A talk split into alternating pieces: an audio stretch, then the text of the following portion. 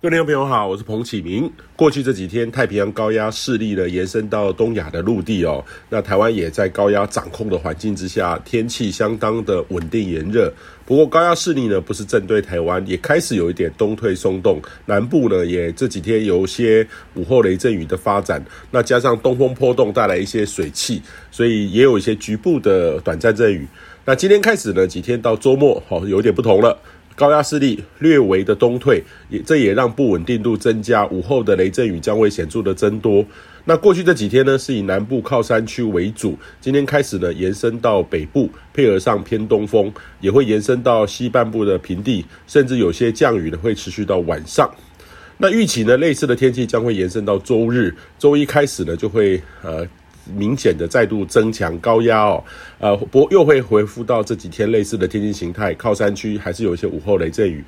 那目前有些预测呢，在未来七到十天左右哈，那段时间可能有低压发展的机会，呃，但是不确定性机会还蛮高的。这个也就是到九月中旬前呐哈，呃，目前来看的话，九月是仅次于这个八月的台风号发期，在统计上，呃，加上这个时候开始有些冷空气在北方开始酝酿，锋面系统呢已经是南下到长江流域附近。呃，也但是随着一波一波的比较凉的空气南下，会越来越有机会发展或是典型秋台的态势。台风不见得来，但是配合上东北风的环境的共伴效应，这个是和夏天有点不一样的。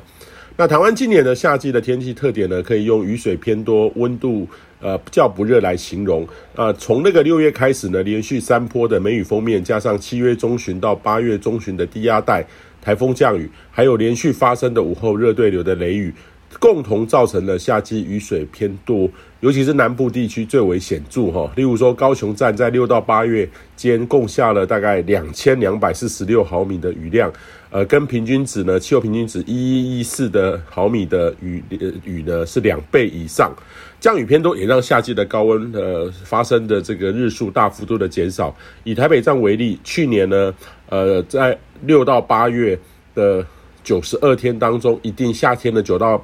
二十九十二天当中呢，总共有七十五天是超过三十五度。但是今年的二零二一年的六到八月却只有三十一天超过三十五度，还不到去年的一半的日数啦齁。所以不管是从温度跟降雨来看的话，今年这个夏天都是相当不一样的一年。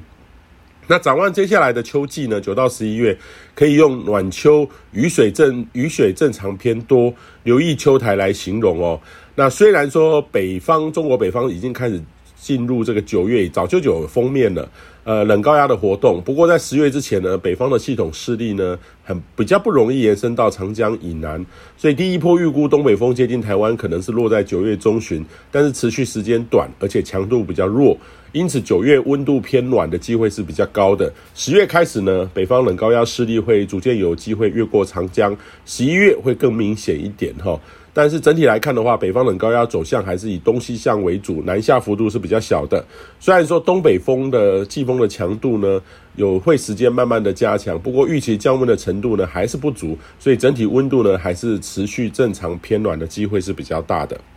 以上气象由天气风险彭启明提供。